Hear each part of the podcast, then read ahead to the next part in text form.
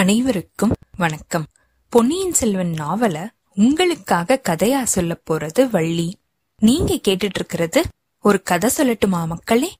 போன அத்தியாயத்துல வந்தியத்தேவன் அந்த புறத்துக்குள்ள நுழைஞ்சதையும் அங்க மணிமேகலை இருந்ததையும் இவங்க ரெண்டு பேரும் பேசிக்கிட்டு இருக்கும்போது வேட்டை மண்டபத்துக்குள்ள பாண்டிய நாட்டு ஆபத்துதவிகள் வந்ததையும் நம்ம பார்த்தோம். வந்தியத்தேவன் எதுக்காக இங்க வந்தான் அப்படின்னு மணிமேகலை விசாரிச்சதையும் அதுக்கப்புறமா அவளே அத நேர்ல தெரிஞ்சுக்கிறேன்னு சொல்லிட்டு வேட்டை மண்டபத்துக்குள்ள நுழையும் போது வந்தியத்தேவனை களஞ்சியத்துக்கிட்ட மறைஞ்சு நிக்க சொன்னதையும் நம்ம பார்த்தோம். அந்த களஞ்சியத்துக்குள்ள நுழைஞ்ச வந்தியத்தேவன் யார் கண்ணுலயும் படக்கூடாது அப்படின்னு அதுல இருந்த படிக்கட்டுல ஏறி போனதையும் அது மேல் மச்ச போய் தொடும்போது அந்த இடத்துல அது தானா திறந்துகிட்டதையும் அங்கிருந்து வந்தியத்தேவன் மேல ஏறினதையும் நம்ம பார்த்தோம். கடைசியா மேல் மச்சில இருந்து அவன் கீழே இறங்கி மதில் சுவரை தாண்டி குதிக்கும் போது வெளியில ஒரு நாய் இவனை தாவி பிடிக்கிறதுக்காக காத்துக்கிட்டு இருந்ததையும் நம்ம பார்த்தோம். இப்போ இந்த அத்தியாயத்துல அந்த நாயை யாரு ஏவி விட்டா? வேற யாராவது பின்னாடி ஒளிஞ்சிட்டு இருக்காங்களா? வந்தியத்தேவன் நாய்கிட்ட இருந்து எப்படி தப்பிக்க போறான்? அவன் கோட்டைக்குள்ள திருப்பி போவானா? மணிமேகலை வந்தியத்தேவன் தப்பிச்சத தெரிஞ்சுக்கிட்டு என்ன செய்ய போறா? ஆழ்வார்க்கடியான் என்ன ஆனா? பாண்டிய நாட்டு ஆபத்துதவிகள் அடுத்து என்ன செய்ய போறாங்க? இப்படிங்கிற எல்லா விவரத்தையுமே பார்க்கலாம். வாங்க கதைக்குள்ள போகலாம். கல்கியின் பொன்னியின் செல்வன் நான்காம் பாகம் மணிமகுடம் அத்தியாயம் பத்து மனித வேட்டை. வந்தியத்தேவன் நாயோட வாயில மாட்டிக்காம தரையில குதிக்கிறதுக்கு பாக்குறதா? இல்ல திருப்பியும் மதில் சுவர் மேல ஏறுறதா அப்படின்னு ரொம்பவே தீவிரமா யோசிச்சுட்டு இருந்திருக்கான். அதே சமயத்துல பக்கத்துல இருந்த மரத்தோட மறைவுல யாராவது ஒளிஞ்சுகிட்டு இருக்காங்களா அப்படின்னும் கூர்மையா கவனிச்சுகிட்டு இருந்திருக்கான். ஒரு மரத்தோட மறைவுல வெள்ளை துணி தெரியற மாதிரி இருந்திருக்கு. கொஞ்சம் முன்னாடி நாயோட குறைப்பு சத்தத்தோட மனுஷனோட சிரிப்பு குரலும் சேர்ந்து கேட்டது அவனுக்கு ஞாபகத்துக்கு வந்திருக்கு. மனுஷங்க யாராவது உண்மையிலேயே மறைஞ்சிருந்தா என்ன செய்யறது? ஒரு மனுஷனா? இல்ல பல மனுஷங்க மறைஞ்சிருக்காங்களா? அத தெரிஞ்சுக்காம நம்ம கீழே குதிக்கிறது பெரிய தப்பா முடிஞ்சிரும். நாயோட வாயிலிருந்து தப்பிச்சாலும் மனுஷங்களோட கைப்பிடியில மாட்டிக்கிற மாதிரி நடக்கலாம். அரண்மனையோட மேல் மாடத்திலிருந்து பாக்கும்போது ஆழ்வார்க்கடியானுடைய முகம் மதில் சுவர் மேல தெரிஞ்ச மாதிரி தோணுச்சு. அந்த வைஷ்ணவன் தான் ஐயனார் கோயில்ல காத்து காத்து பாத்துட்டு இருந்துட்டு அழுத்து போய் இங்க வந்து நாயை ஏவி விட்டு வேடிக்கை பாக்குறானா என்ன? எல்லாத்துக்கும் கூப்பிட்டு பார்த்தா போகுது. இப்படின்னு வந்தியத்தேவன் யோசிச்சுட்டு வைஷ்ணவரே வைஷ்ணவரே இது என்ன வேடிக்கை? அப்படின்னு கேட்டிருக்கான். திருப்பியும் ஒரு சிரிப்பு சத்தம் கேட்டிருக்கு. அது ஆழ்வார்க்கடியானுடைய குரல் கிடையாது அப்படின்னு வந்தியத்தேவன் தெரிஞ்சுக்கிட்டான்.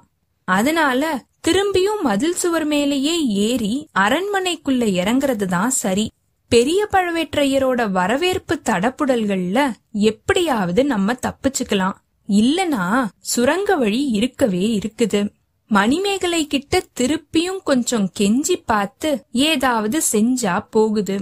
அப்படியும் இல்லனா பழவூர் இளையராணியோட தயவையே சம்பாதிச்சுக்க வேண்டியதுதான். இதுவரைக்கும் நம்மள காட்டி கொடுக்காதவ இப்ப மட்டும் காட்டி கொடுத்துருவாளா என்ன? இப்படின்னு வந்தியத்தேவன் யோசிச்சுக்கிட்டே அவன் இறங்கி வந்த வழியிலேயே திருப்பியும் மேல ஏற ஆரம்பிச்சிருக்கான். நாய் இன்னும் உயரமா எம்பி குதிச்சு குறைச்சிருக்கு திருப்பியும் சிரிப்பு சத்தம் கேட்டிருக்கு. மரத்தோட மறைவுல இருந்து ஒரு உருவம் வெளியில வந்திருக்கு. அதோட கையில ஒரு வேல் இருந்திருக்கு. அது தேவராளன் அப்படிங்கறத வந்தியத்தேவன் தெரிஞ்சுக்கிட்டான். தேவராளன் வந்தியத்தேவன் சுவர்ல ஏற ஆரம்பிக்கிற அந்த இடத்துக்கு பக்கத்துல வந்து நின்றுக்கான் அப்பனே உன்னோட உயிர் ரொம்பவே கெட்டி அப்படின்னு சொல்லிருக்கான். அதுதான் உனக்கு தெரிஞ்சிருக்குதே. ஏன் திருப்பியும் என்கிட்டயே வர? அப்படின்னு வந்தியத்தேவன் கேட்டிருக்கான். இந்த தடவை நீ தப்பிக்க முடியாது. இப்படின்னு சொல்லிட்டு தேவராளன் தன்னோட கையில இருக்கிற வேலை வந்தியத்தேவனை நோக்கி குறிப்பாத்திருக்கான் வந்தியத்தேவன் இப்போ அவனோட ஆபத்தான நிலைமைய புரிஞ்சுகிட்டான் பாதி சுவர்ல தொங்கிக்கிட்டு இருக்கிறவன் கீழே இருந்து வேலுனால குத்த பாக்குறவனோட எப்படி சண்டை போட முடியும்? குதிச்சு தப்பிக்கலாம் அப்படின்னாலும் வேட்டை நாய் ஒண்ணு மேல பாயறதுக்காக காத்துக்கிட்டு இருக்குது. தேவராளா ஜாக்கிரதை. உங்க எஜமானி பழவூர் ராணியோட கட்டளைய நீ ஞாபகப்படுத்திக்கோ. என்ன ஒன்னும் செய்யக்கூடாது அப்படின்னு உங்களுக்கு ராணி சொல்லியிருக்கா இல்லையா? அப்படின்னு வந்தியத்தேவன் கேட்டிருக்கான். தேவராளன் ஒரு பேய் சிரிப்பு சிரிச்சிட்டு பழவூர் ராணி என்னோட எஜமானி இல்ல. எந்த ஊர் ராணியும் என்னோட எஜமானி கிடையாது. பத்ரகாளி துர்கா பரமேஸ்வரி தான் என்னோட எஜமானி. அப்படின்னு சொல்லிருக்கான் என்னோட குலதெய்வமும் துர்கா பரமேஸ்வரி தான். அவளோட அருள்னால தான் நடுக்கடல்ல எரிஞ்சுகிட்டு இருக்கிற கப்பல்ல இருந்து நான் தப்பிச்சு வந்தேன். என்னைய நீ தொட்ட அப்படின்னா துர்க்கை உன்னை அதம் செஞ்சிருவா இப்படின்னு வந்திதேவன் சொல்லிருக்கான் நீ துர்க்கையோட பக்தன் அப்படிங்கறது உண்மையா இருந்தா இப்போ எனக்கு ஒரு காரியத்தை நீ செய்யணும். அப்போதான் உன்னை நான் கொல்லாம விடுவேன். இப்படின்னு தேவராளன் சொல்ல என்ன செய்யணும்? முதல்ல உன்னோட நாய அந்த பக்கமா போக சொல்லு இப்படின்னு வந்தியத்தேவன் சொல்லிருக்கான். இந்த பக்கம் ஒரு வீர வைஷ்ணவன் வந்தான். அவனை தேடி பிடிக்கிறதுக்காக நீ எனக்கு உதவி செஞ்ச அப்படின்னா உன்னை நான் சும்மா விட்டுடுறேன். எதுக்காக அவனை நீ பிடிக்கணும்? அப்படின்னு வந்தியத்தேவன் கேட்க துர்கா தேவிக்கு ஒரு வீர வைஷ்ணவனை பலி கொடுக்கறதா நான் சபதம் செஞ்சிருக்கேன். அதுக்காக தான் இப்படின்னு தேவராளன் சொல்லிருக்கான் இந்த சமயத்துல வந்தியத்தேவன் மதில் சுவர்ல பிடிச்சு தொங்கிக்கிட்டு இருந்த சின்ன கொடி சுவரோட பெயர்ந்து வரத்துக்கு ஆரம்பிச்சிருக்கு. வேலோட முனையில மாட்டிக்காம எப்படி தேவராளனோட கழுத்து மேல குதிக்கிறது அப்படின்னு வந்தியத்தேவன் யோசிச்சுக்கிட்டே அந்த வீர வைஷ்ணவன் என்னோட அருமை சிநேகிதன். அவனுக்கு எப்பயுமே நான் துரோகம் செய்ய மாட்டேன். அவனுக்கு பதிலா என்னையே நீ பலி கொடுத்துரு இப்படின்னு வந்தியத்தேவன் சொல்லிருக்கான். அப்படின்னா இந்த வேலுக்கு இப்பயே நீ இரையாகிடு அப்படின்னு தேவராளன் சொல்லிட்டு வேலை தூக்கி வந்தியத்தேவன் மேல குறிப்பாத்திருக்கான் வந்தியத்தேவன் செடிய விட்டுட்டு வேலோட முனைக்கு அடியில அத தாவி பிடிச்சுக்கிட்டே கீழே குதிச்சிருக்கான். குதிச்ச வேகத்துல தரையில மல்லாந்து விழுந்திருக்கான். தேவராளன் அந்த அதிர்ச்சிய சமாளிச்சுக்கிட்டு வேலை தூக்கியிருக்கான். அந்த சமயத்துல பின்னால இருந்து ஒரு உருவம் ஓடி வந்து தன்னோட கையில வச்சிருந்த தடியினால தேவராளனோட தலையில ஓங்கி ஒரு போடு போட்டிருக்கு. தேவராளன் வந்தியத்தேவன் மேல பொத்துன்னு விழுந்திருக்கான். நாய் தன்னோட எஜமானனை தாக்குனவன் மேல பாஞ்சிருக்கு. ஆழ்வார்க்கடியான் அதுக்கும் தயாராத்தான் வந்திருக்கான். தான் மேல போட்டிருந்த துணிய விரிச்சு நாயோட தலை மேல அத போட்டிருக்கான் நாய் ஒரு சில வினாடிக்கு கண்ணு தெரியாம குருடா இருந்திருக்கு. அந்த சமயம் ஏற்கனவே சுருக்கு போட்டு தயாரா வச்சிருந்த காட்டுக்கொடிய நாயோட கழுத்துல எரிஞ்சு வைஷ்ணவன் நாய ஒரு மரத்தோட சேர்த்து பலமா கட்டியிருக்கான் இதுக்குள்ள வந்தியத்தேவன் தேவராளன தனக்கு மேல இருந்து தூக்கி தள்ளி விட்டுட்டு எந்திரிச்சிருக்கான் தேவராளன் வைஷ்ணவனோட ஒரே அடியில தன்னோட ஞாபகத்தை இழந்து மூர்ச்சையாயி விழுந்திருக்கான் வந்தியத்தேவனும் ஆழ்வார்க்கடியானும் இன்னும் ஒரு சில காட்டு கொடிகளை பிடுங்கி தேவராளனுடைய கால்களையும் கைகளையும் கட்டி போட்டிருக்காங்க. அதுக்கப்புறமா வந்தியத்தேவன் வேலையும் ஆழ்வார்க்கடியான் தன்னோட கைத்தடியையும் எடுத்துக்கிட்டு அங்கிருந்து கிளம்பிருக்காங்க சம்புவரையர் மாளிகையோட வாசல் பக்கத்தை தவிர மத்த மூணு பக்கங்கள்லயுமே ரொம்ப தூரத்துக்கு காடுதான் மண்டி கிடந்திருக்கு. அதுக்குள்ள புகுந்துட்டா வெளியில வர்றது ரொம்பவே கஷ்டம். அதனால வந்தியத்தேவனும் ஆழ்வார்க்கடியானும் மதில் சுவர் ஓரமாவே வேகமா போயிருக்காங்க. வேகமா நடக்கும்போதே ஆழ்வார்க்கடியான் சொல்லிருக்கான் நீ புத்திசாலி அப்படின்னு நினைச்சேன். நான் நினைச்சது தப்பு அப்படின்னு இப்பதான் தெரிஞ்சது. அவசரப்பட்டு நான் சுரங்க வழியில குதிச்சேனே அத சொல்றீங்களா? அதனால எவ்வளவு பயங்கரமான மர்மங்களை நான் கண்டுபிடிச்சிருக்கேன்னு உங்களுக்கு தெரியுமா? இப்படின்னு வந்தியத்தேவன் கேட்டிருக்கான். அது ஒரு பக்கம் இருக்கட்டும். வைஷ்ணவனை கண்டுபிடிக்கிறதுக்கு நீ உதவி செய்யறியா அப்படின்னு தேவராளன் கேக்கும்போது ஆகட்டும் செய்யற அப்படின்னு நீ சொல்லி தொலைக்கிறதுக்கு என்ன? வீணா நீனே ஏன் ஆபத்துக்குள்ள போய் நுழையிற? இப்படின்னு வைஷ்ணவன் கேட்டிருக்கான். எல்லாம் சகவாச தோஷந்தான். யாரோட சகவாசத்தை சொல்ற? இவ்ளோ தப்பு செய்யணும் அப்படின்னு உனக்கு நான் ஒரு நாளும் சொல்லி கொடுத்ததா எனக்கு ஞாபகத்திலேயே இல்லையே. இப்படின்னு ஆழ்வார்க்கடியான் கேட்க உங்களை சொல்லல ஐயா. பொன்னியின் செல்வரை பத்தி சொல்றேன். அவரை பார்த்து பழகுனதுக்கு அப்புறமா பொய் சொல்றதுக்கு என்னோட மனசு இடம் கொடுக்கல. இப்படின்னு வந்தியத்தேவன் சொல்லிக்கிட்டே இருக்கும்போது உயிர் தப்பிக்கிறதுக்கு கூடவா நீ பொய் சொல்ல மாட்ட?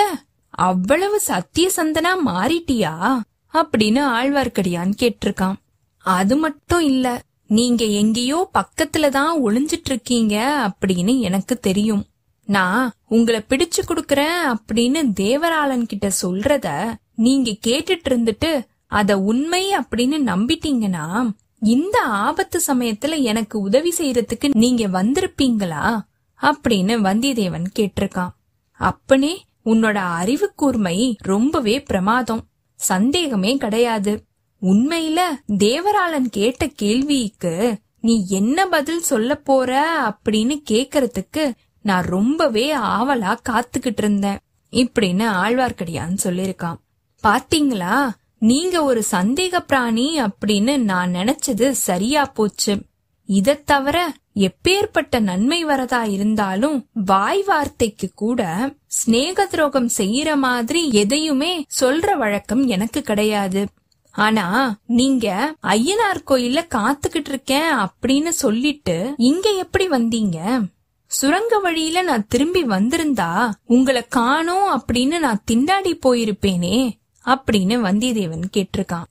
சுரங்க வழியில நீ திரும்பி வந்திருந்தா உயிரோட வந்திருக்கிறதே சந்தேகம்தான். நீ சுரங்க வழியில நுழைஞ்ச கொஞ்ச நேரத்துக்கு எல்லாமே சதிகாரர்கள் அதுக்குள்ள நுழைஞ்சிட்டாங்க. நீ புத்திசாலியா இருப்ப அப்படிங்கறதுனால நிச்சயமா வேற வழியாத்தான் வருவ அப்படின்னும். அநேகமா இந்த இடத்துல இந்த சுவரை ஏறித்தான் குதிச்சு வரணும் அப்படின்னு நான் யோசிச்சேன். இப்படின்னு ஆழ்வார்க்கடியான் சொல்லிருக்கான் அப்படி யோசிச்சுக்கிட்டா இங்க வந்தீங்க? அது மட்டும் இல்ல சுரங்கப்பாதையில நுழைஞ்ச சதிகாரர்கள் தேவராளனை மட்டும் வெளியிலேயே காவலுக்கு வச்சுட்டு போயிட்டாங்க.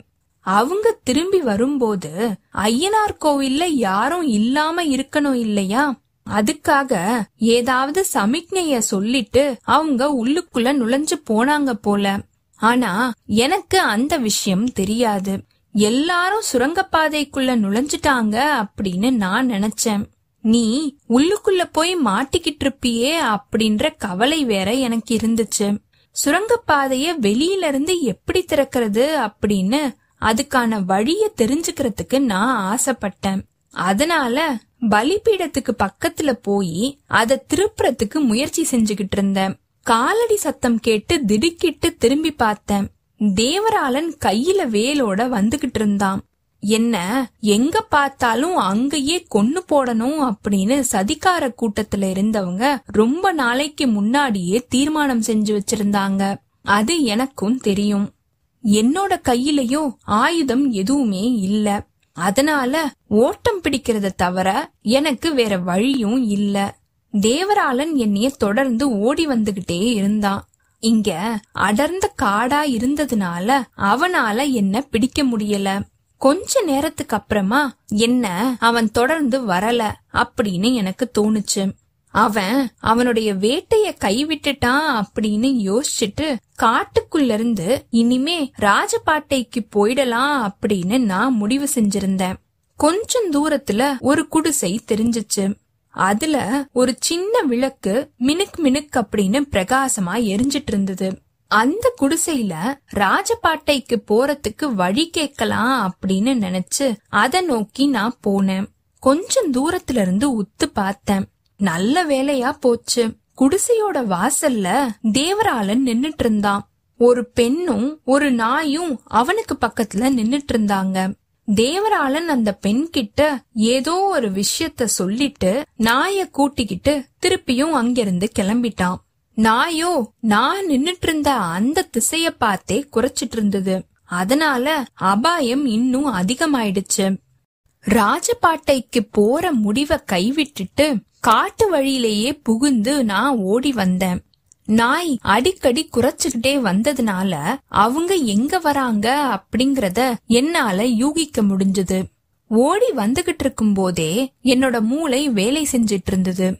ராத்திரி முழுசும் காட்டுல சுத்திக்கிட்டு இருக்கிறது ரொம்பவே கஷ்டம். எப்படியும் அவங்க வந்து என்னைய பிடிச்சிருவாங்க.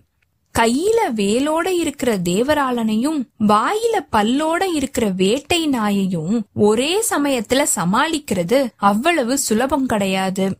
அந்த சமயத்துல இந்த பெரிய மாளிகையோட மதில் சுவர் எனக்கு தெரிஞ்சது. மதில்ல ஏறி உள்ளுக்குள்ள குதிச்சுட்டா எப்படியாவது சமாளிச்சிடலாம் அப்படின்னு நான் யோசிச்சேன். அதே மாதிரி மதில்லையும் ஏறினேன். அந்த சமயம் நீ அரண்மனையோட மேல் மாடத்துல ஓடி வந்துகிட்டு இருக்கிறத பார்த்தேன். நீ மதில் சுவர்ல ஏறி வெளியில குதிக்கிறதுக்காக தான் ஓடி வந்துகிட்டு இருக்க அப்படின்னு நான் தெரிஞ்சுக்கிட்டு திருப்பியும் கீழே குதிச்சேன். நாம ரெண்டு பேருமா சேர்ந்து தேவராளனையும் அவனுடைய நாயையும் சமாளிச்சிரலாம் அப்படிங்கிற நம்பிக்கை எனக்கு வந்துச்சு. இதுக்குள்ள நாய் குறைக்கிற சத்தமும் கேட்டதுனால பக்கத்துல இருந்த மரத்துக்கு மேல நான் ஏறிக்கிட்டேன். நாயும் தேவராளனும் நான் ஏறிக்கிட்டு இருந்த அந்த மரத்துக்கு பக்கத்துல வந்தாங்க. அதுக்குள்ள நீ மதில் சுவர்ல இறங்கிக்கிட்டு இருக்கிறது தேவராளனோட கண்ணுல பற்றுச்சு போல. நாயையும் கூட்டிக்கிட்டு நீ இறங்குற இடத்துக்கிட்ட அவன் வந்துட்டான். அதுக்கப்புறம் நடந்தது எல்லாமே உனக்கு தெரியும். இப்படின்னு ஆழ்வார்க்கடியான் சொல்லிக்கிட்டே இருக்கும்போது வைஷ்ணவரே விதியோட வலிமைய பத்தி உங்களுடைய அபிப்பிராயம் என்ன? அப்படின்னு வந்தியத்தேவன் கேட்டிருக்கான். இது என்ன கேள்வி? திடீர்னு விதிய பத்தி நீ ஏன் யோசிக்கிற? அப்படின்னு ஆழ்வார்க்கடியான் கேட்டிருக்கான். ஒவ்வொருத்தனும் பிறக்கும் போதே இவனுக்கு இப்படி அப்படின்னு பிரம்மதேவன் தலையில எழுதிடுறதா சொல்றாங்களே அத நீங்க நம்புறீங்களா இல்லையா? இப்படின்னு வந்தியத்தேவன் கேட்டிருக்கான். இல்ல எனக்கு விதி மேல நம்பிக்கை இல்ல. விதிய முழுசும் நம்புறதா இருந்தா பரந்தாமன் கிட்ட பக்தி செஞ்சு நம்ம விதிய மாத்தலாம் அப்படிங்கறதுக்கான பொருள் இல்லாம போயிடும் இல்லையா? ஆழ்வார்கள் என்ன சொல்லி இருக்காங்க அப்படின்னா இப்படின்னு ஆழ்வார்க்கடியான் பேசிட்டே இருக்கும்போது ஆழ்வார்கள் எதையாவது சொல்லி இருக்கட்டும் எனக்கு விதியில முழு நம்பிக்கை இப்போ வந்திருக்கு. விதியில எழுதியிருக்கிற மாதிரி தான் எல்லாமே நடக்குது அப்படின்னு நான் நினைக்கிறேன்.